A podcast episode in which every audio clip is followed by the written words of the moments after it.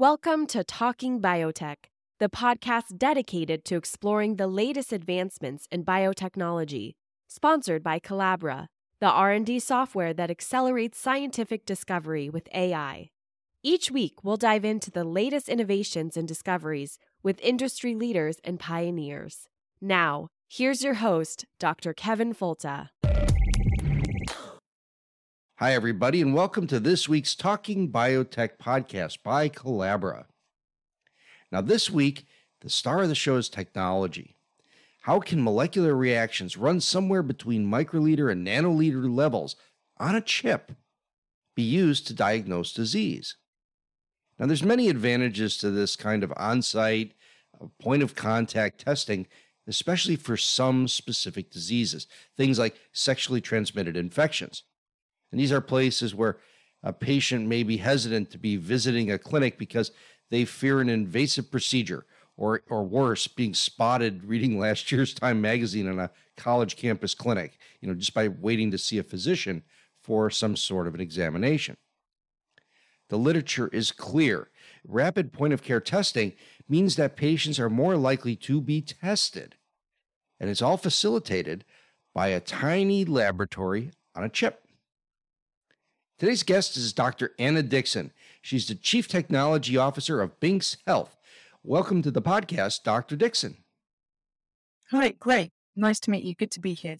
Yeah, it's really nice that you're here. I really was fascinated by learning more about Binx and about some of the sort of strategies you, that you've presented. And for me, it was a little bit surprising because I was a teenager in the 80s and went to college, you know, in the end of the 80s. And it, it seemed like there was circulating bugs like chlamydia, gonorrhea, that these things really fell off the radar because of HIV.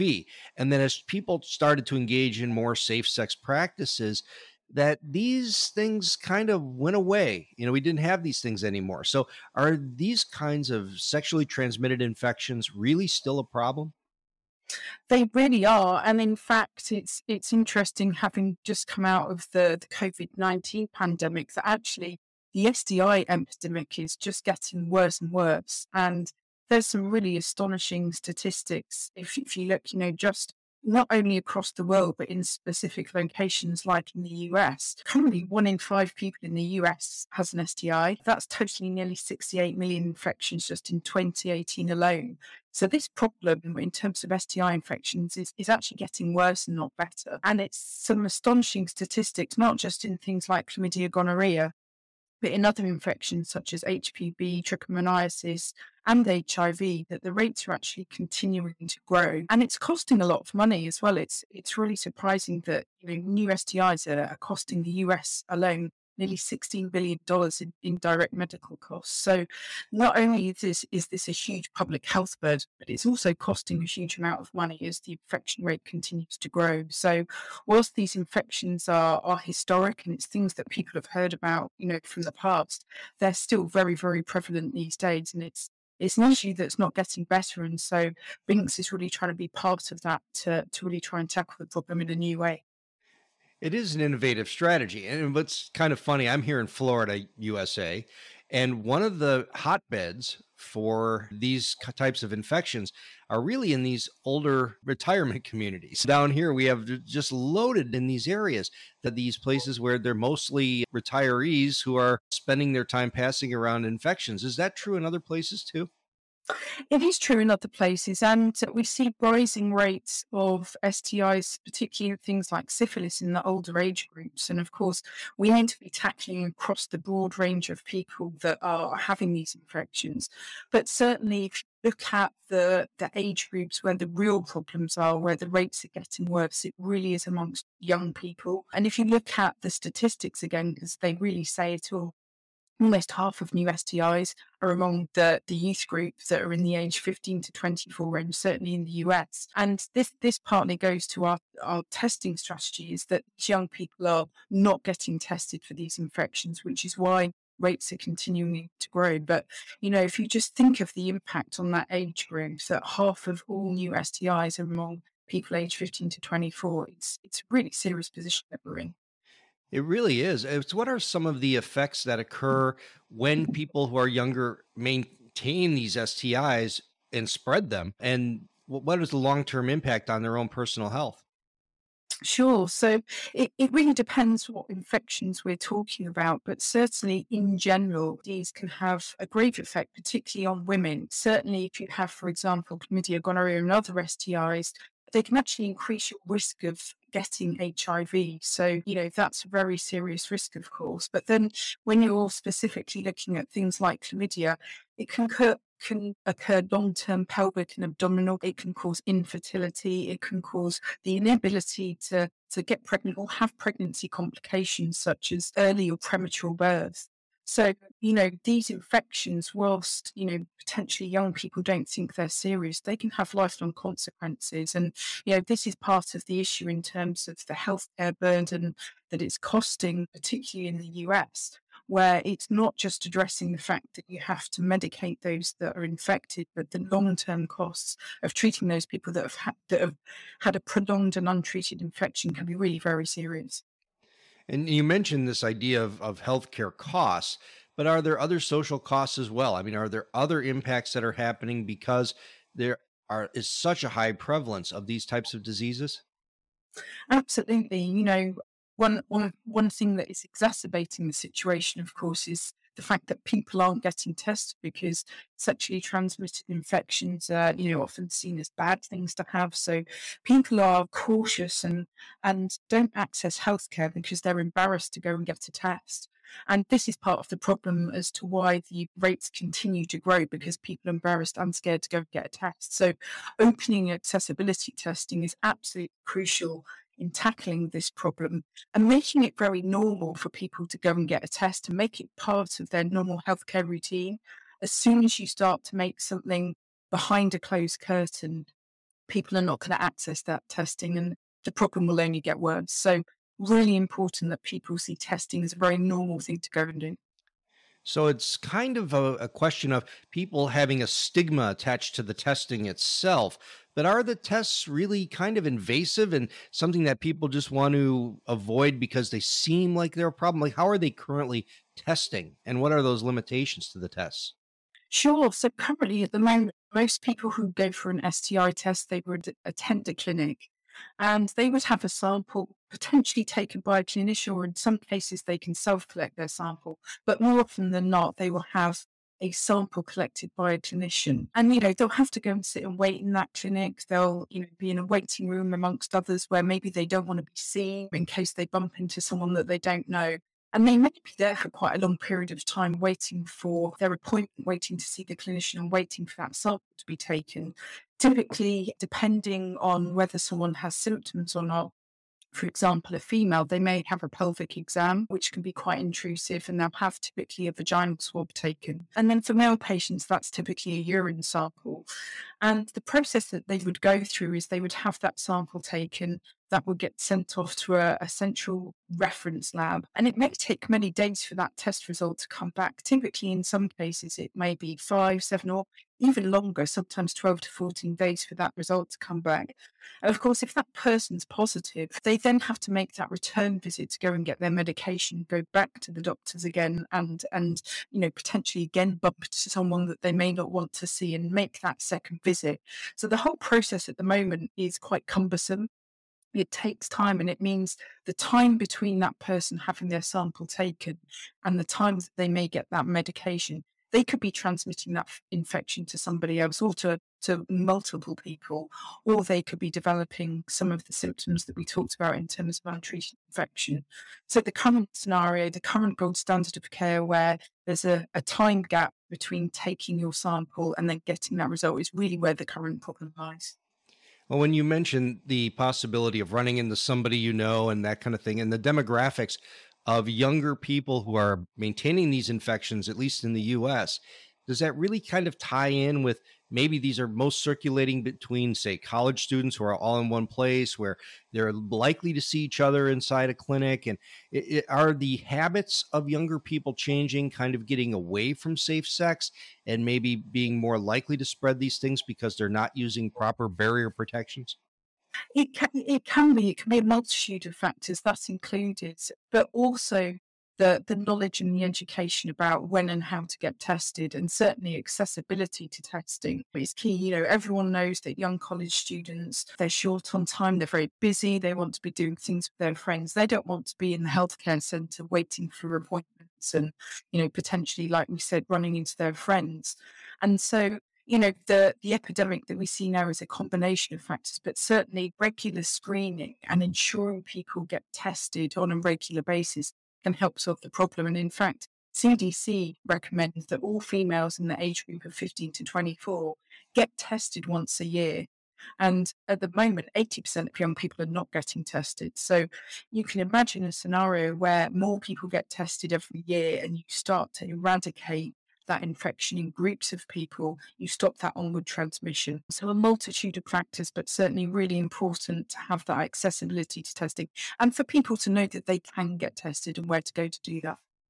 So, all of the setup has really been to introduce the Binx test and this test that allows an on site, very rapid test that allows an individual to understand their current status in terms of a couple of different infections. So, could you describe what this 30 minute test is and how sample collection works? Is this really something that's less invasive? Yeah, absolutely. So, what we've done at, at Binx is we've taken what normally happens across, like we said, one or perhaps two weeks to go from sample collection to result. We've shrunk that time down into 30 minutes while still retaining the high accuracy that you need to have when you're trying to detect an STI. And what we've developed at Binx, we've developed an instrument, a small desktop size instrument called the Binx IO, and a single use cartridge. And what that cartridge and instrument combination does is it allows us to test for both chlamydia and gonorrhea in only 30 minutes. And we do that by collecting a sample in the traditional way, a vaginal swab for a female or a urine sample for a male. But we have the advantage that they can be self collected or they, they can be clinician collected. But the advantage there that a female patient can go and take their own sample if they wish. And what happens with Binx IO is once that sample is taken, the clinician or the, the person working in the clinic will add that patient sample to our single use cartridge and put the cartridge into our instrument. They would press a few buttons and add the patient ID, for example, press go, walk away from the machine, and in about 30 minutes, they would get that result on the screen. And what that means is they're able to then act on that result and be able to prescribe medication to that person should they be positive. But the technology underneath the hood of the instrument is really very clever. If you can imagine we've shrunk what would normally happen in the lab over a maybe four to five hour period with a laboratory technician into a fully automated system that anyone can use. Yeah, so nice and easy. You just plug in the cartridge, give a little bit of a sample, and let the machine take it from there. So we're, spe- so we're speaking with Dr. Anna Dixon. She's the Chief Technology Officer of Binx Health.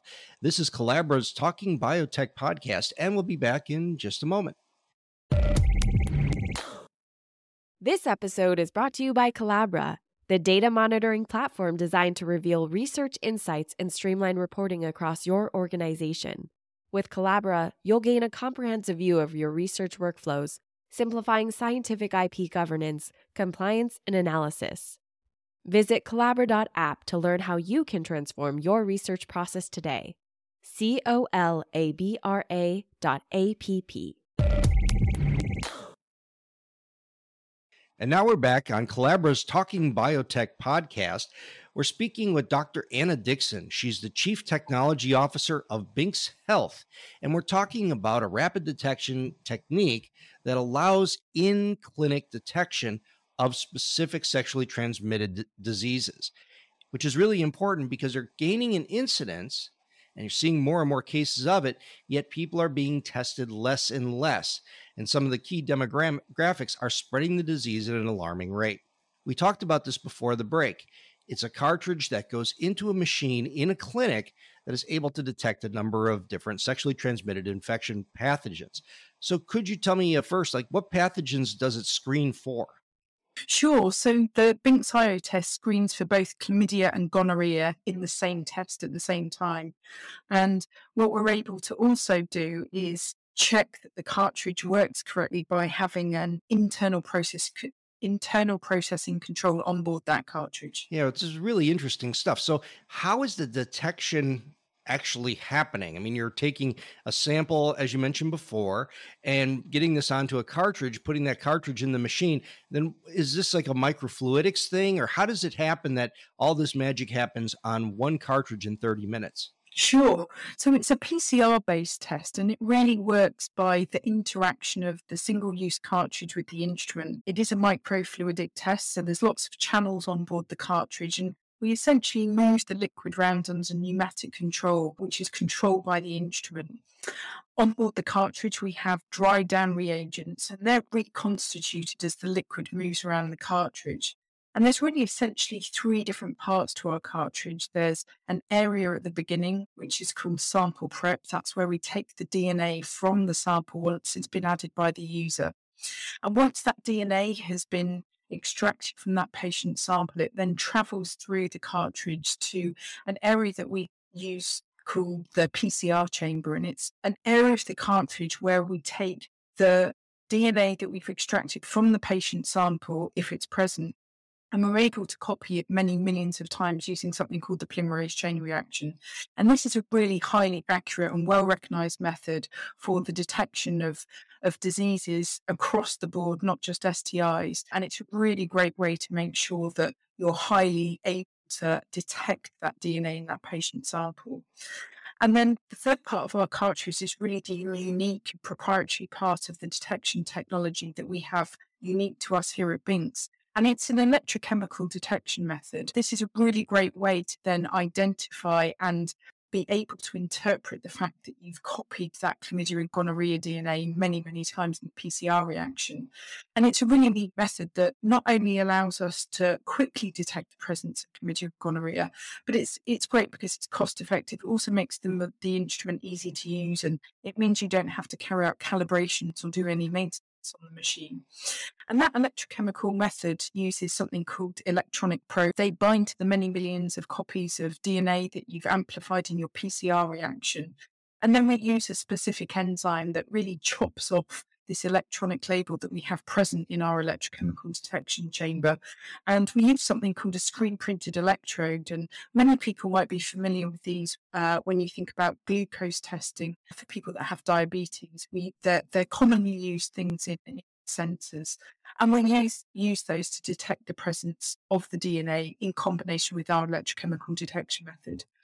And once that's carried out, the instrument does some clever math. We apply a number of algorithms it's able to then translate that detection result into a, a, a qualitative result on the screen for the user to be able to see that tells them whether their patient has chlamydia or gonorrhea. Now, there's one part of this that's a little black box eh, for me.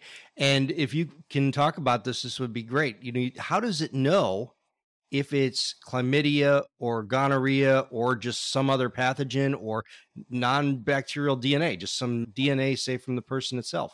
Sure, that's a really great question.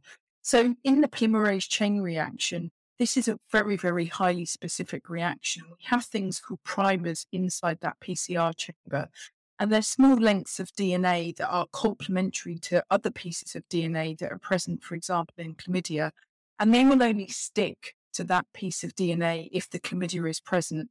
And for their for the PCR reaction to then occur, that those primers have to stick to that piece of DNA within the chlamydia genome. And if that occurs, again, we use a, a, number of different enzymes and chemicals for the reaction to happen. And we're able to then create millions of copies just of a small segment of chlamydia. And it's that specificity that allows us to ensure that we really are detecting chlamydia and not just some random other thing. And then on the Binx cartridge, we have another layer of specificity where the electronic probes that I was just talking about they again are specific to the DNA that we've just amplified in the PCR chamber.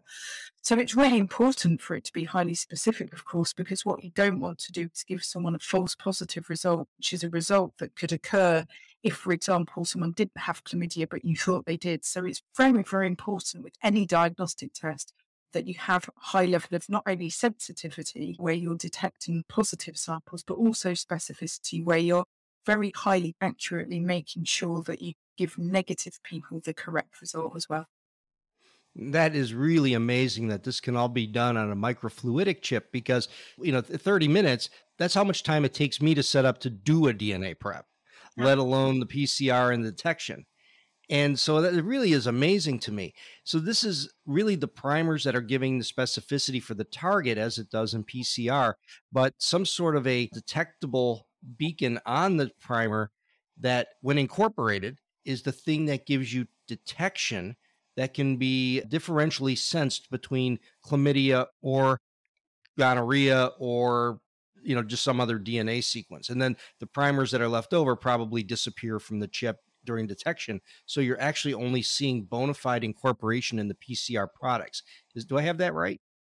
Yeah, that that's correct. The the the only slight difference is that the the beacon or the electronic label that we actually use in our detection is only applied to the sample in our detection chamber. It's not actually incorporated at the PCR stage. So at the PCR stage, we are just amplifying the DNA. We then transfer that to our detection chamber, and it's within that chamber that we have our electrochemical, and that then can stick to our millions of copies of chlamydia that we've amplified. I see. So that makes a lot more sense. So this kind of test, you mentioned it's sensitive, but it's also specific. What is the kind of rate of false positives? And are these the kind of things that you get a positive? Do you recommend that a patient follow up with a different test as well, or is this the kind of thing where where they just would be better better benefited by going right into an antibiotic regimen?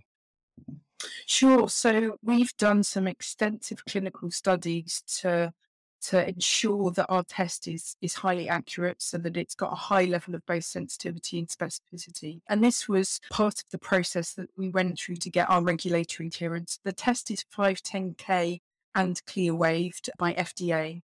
And that clinical study we did was really to demonstrate that against central laboratory tests, the Binx IO test was highly accurate.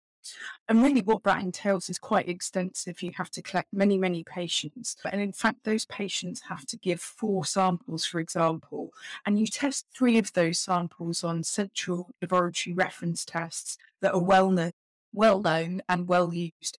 And then you compare your Binx IO results to those three central laboratory tests. And when we do that, and when we do all of the analysis, we can see that both for female and for male samples in both asymptomatic and symptomatic populations, we have very high levels of accuracy. So, for example, when you're thinking about specificity, both for chlamydia and gonorrhea, our tests are more than 99% specific. So, that's really important because it means that people who are negative we have a very, very high degree of confidence that they really are negative. Now, one thing to note is that no one test is perfect.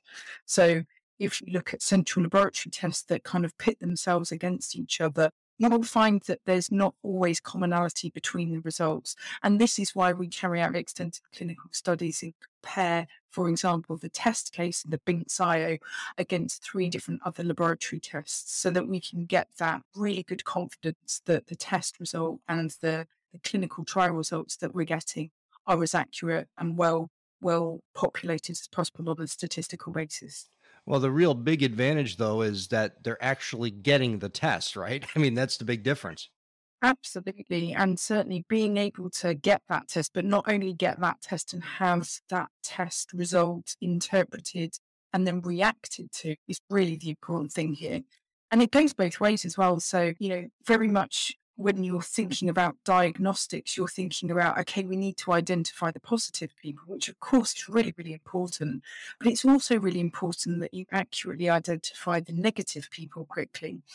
And the reason why that's important in sexually transmitted infections is because in many cases, if someone's showing symptoms of an STI, and perhaps they've had risky behavior and they go to their clinician, sometimes the clinician will give them antibiotics even if they haven't got the test result back yet. And so that's called empirical treatment, where you treat someone just in case you think that they've got it, because at the time of seeing them in the clinic, they've got symptoms and they've told you that they've they've had some risky behavior, perhaps that means they may be at risk of having an STI. But of course, that can then lead to problems in terms of antibiotic resistance, where people are being over treated just in case they have this infection.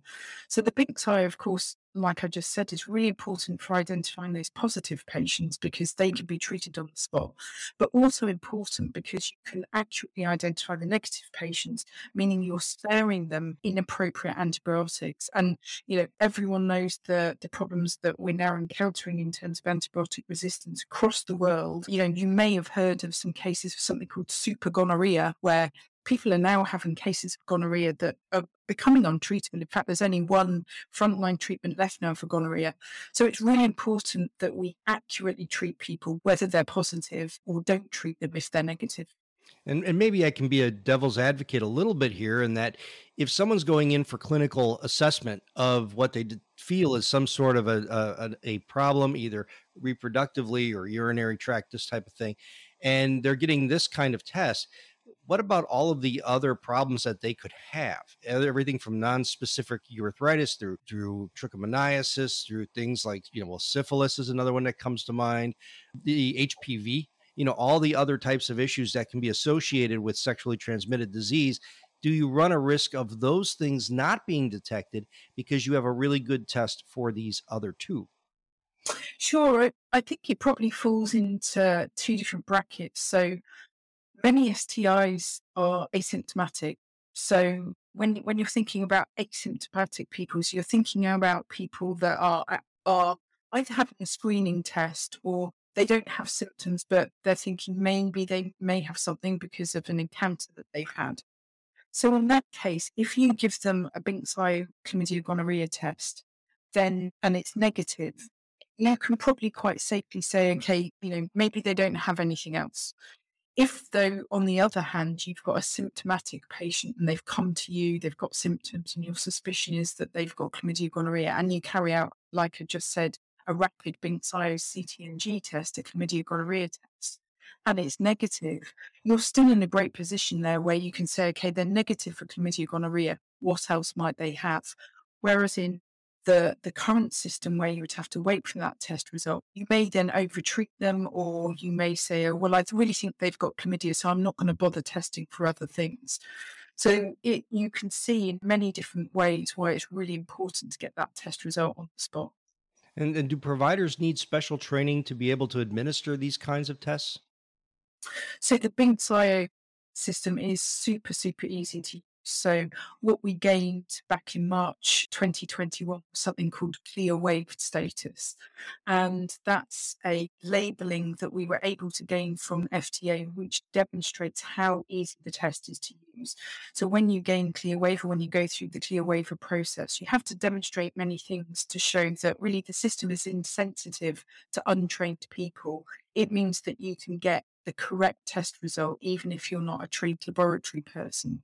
And really, that says it all how easy it is to use. And in fact, in our clinical study, in our original 510K clinical study, 95% of our patient samples were actually processed on our Binx-Eye by non laboratorians in a, a point of care setting. So we had people in, for example, student health centres, in uh, OBGYN clinics, in STI clinics, but the tests were being run by office personnel, by nurses, but by interns.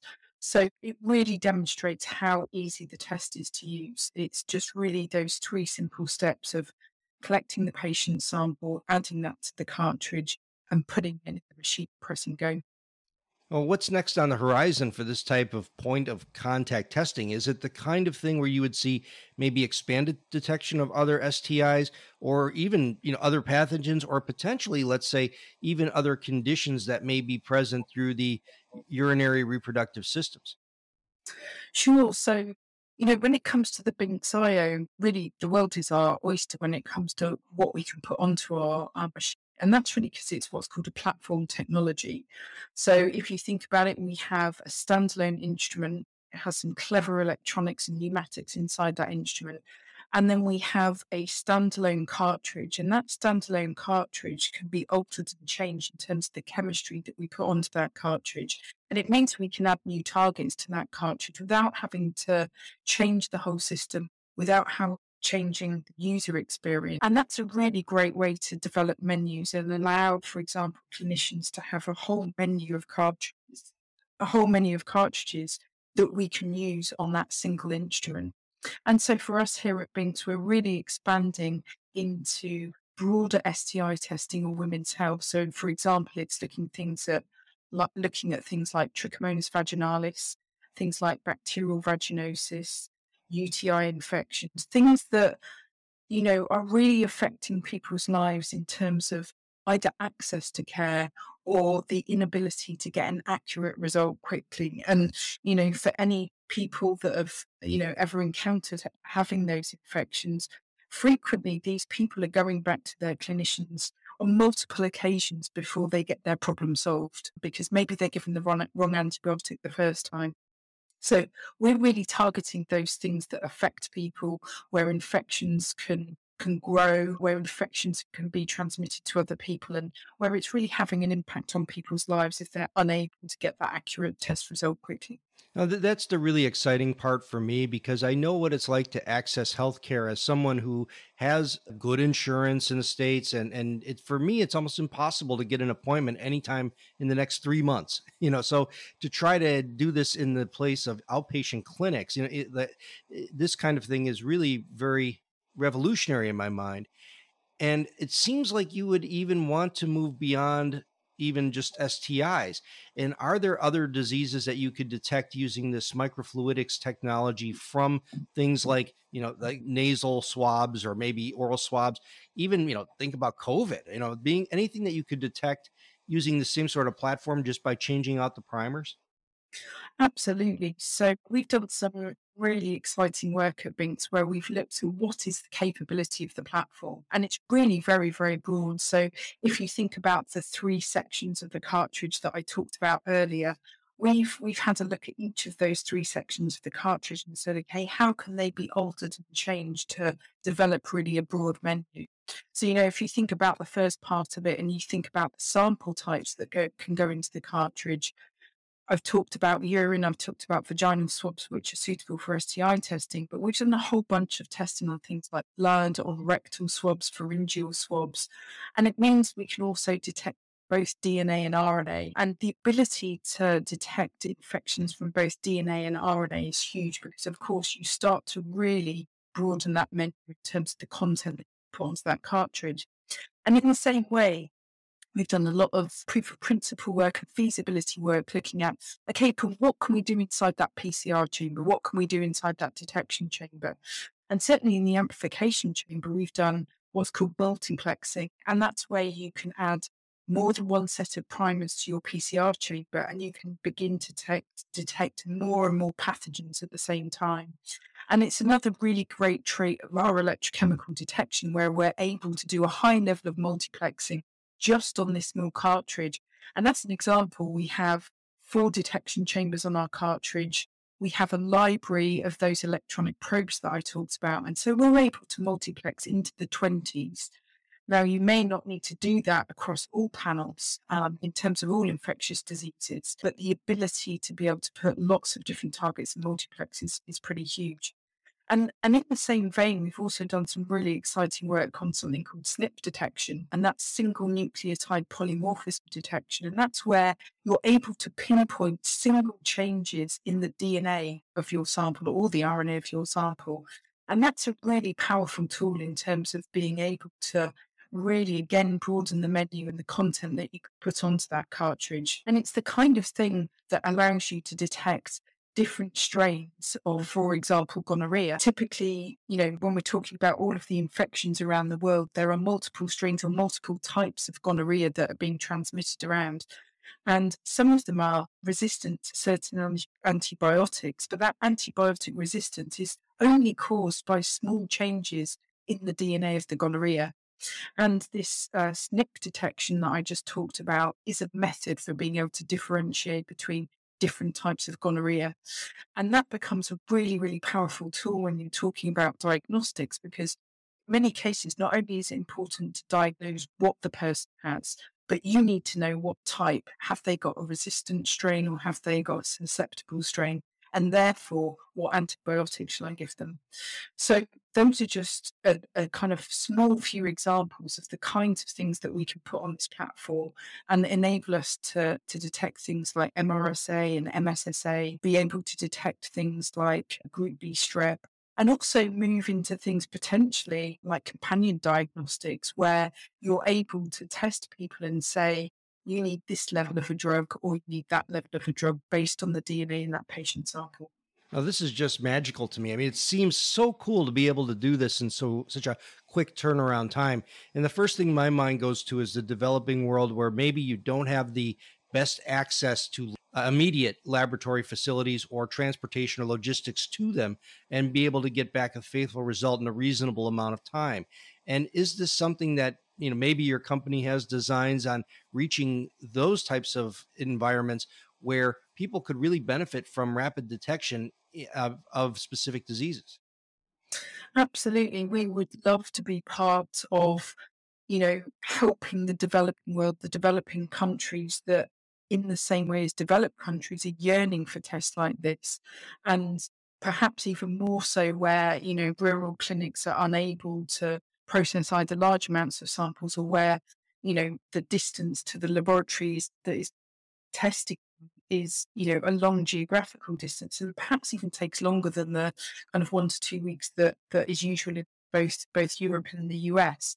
And so our instrument has the potential, for example, to have a battery operated pack or or be generated into uh, for the power to be generated using solar power, for example. So the the the instrument being so easy to use and, and compatible with any situation is would be a great solution for the developing world. So I think it would be something that we would love to be part of. Well, all of this is really great that you can come up with a reliable result very quickly. But how does the data that's generated dovetail with medical records and all the electronic ways of currently taking care of the confidentiality of the data and at the same time providing it into a network very quickly? Sure. So data is really important to us, and we recognized that really early on in the design of the instrument that okay, it's great to get a good result, but what do you do with the information there? So we have the compatibility with our instrument currently to seamlessly integrate with electronic medical records. We've done some of those integrations, which is really great. And what that means is once a test has been result, once that test has been run, it can be directly transferred into the medical records of that clinic. And this is really important when it comes to things like chlamydia gonorrhea as diseases that need to be notified to the relevant public health bodies because it means those clinicians have got that data right at their fingertips. We're also able to export results to a USB stick or print the results on a printer, but the ability to transmit those results directly to a server is really what we are looking at next. And so when we develop our system further, we will have both Wi Fi and cloud connectivity ability, which will just be great. And it will mean that we'll be able to have the standalone instrument and be able to transmit that data right over to any system. Well, this is all really fascinating technology. If someone wanted to learn more about Binx Health, where would they look on social media or maybe on the internet?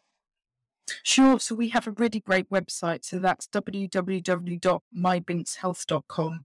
And we're also present on Twitter, on Facebook, and on LinkedIn. But the, the website is a really great source of information, not just only on our technology, but also on STIs, because, you know, we really believe that education is a part of this. So there's a ton of information on there just about STIs as well.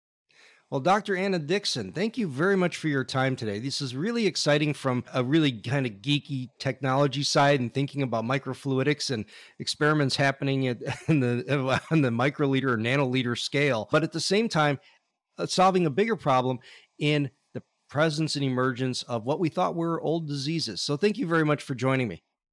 Great. Thank you very much. And thank you again for listening to another episode of Colabra's Talking Biotech podcast. This is another great example of modern detection, where being able to identify a problem early and accurately results in improved health care and improved costs. And this is the kind of thing we need to see a whole lot more of going forward. So thank you very much for listening to the Talking Biotech podcast, and we'll talk to you again next week.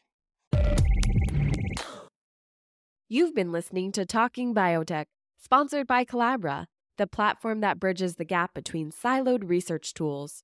With Colabra's electronic lab notebook, scientists can work together in real time, sharing data and insights with ease. Revolutionize your research collaboration. Sign up for a demo today at colabra.app. C O L A B R A dot A P P.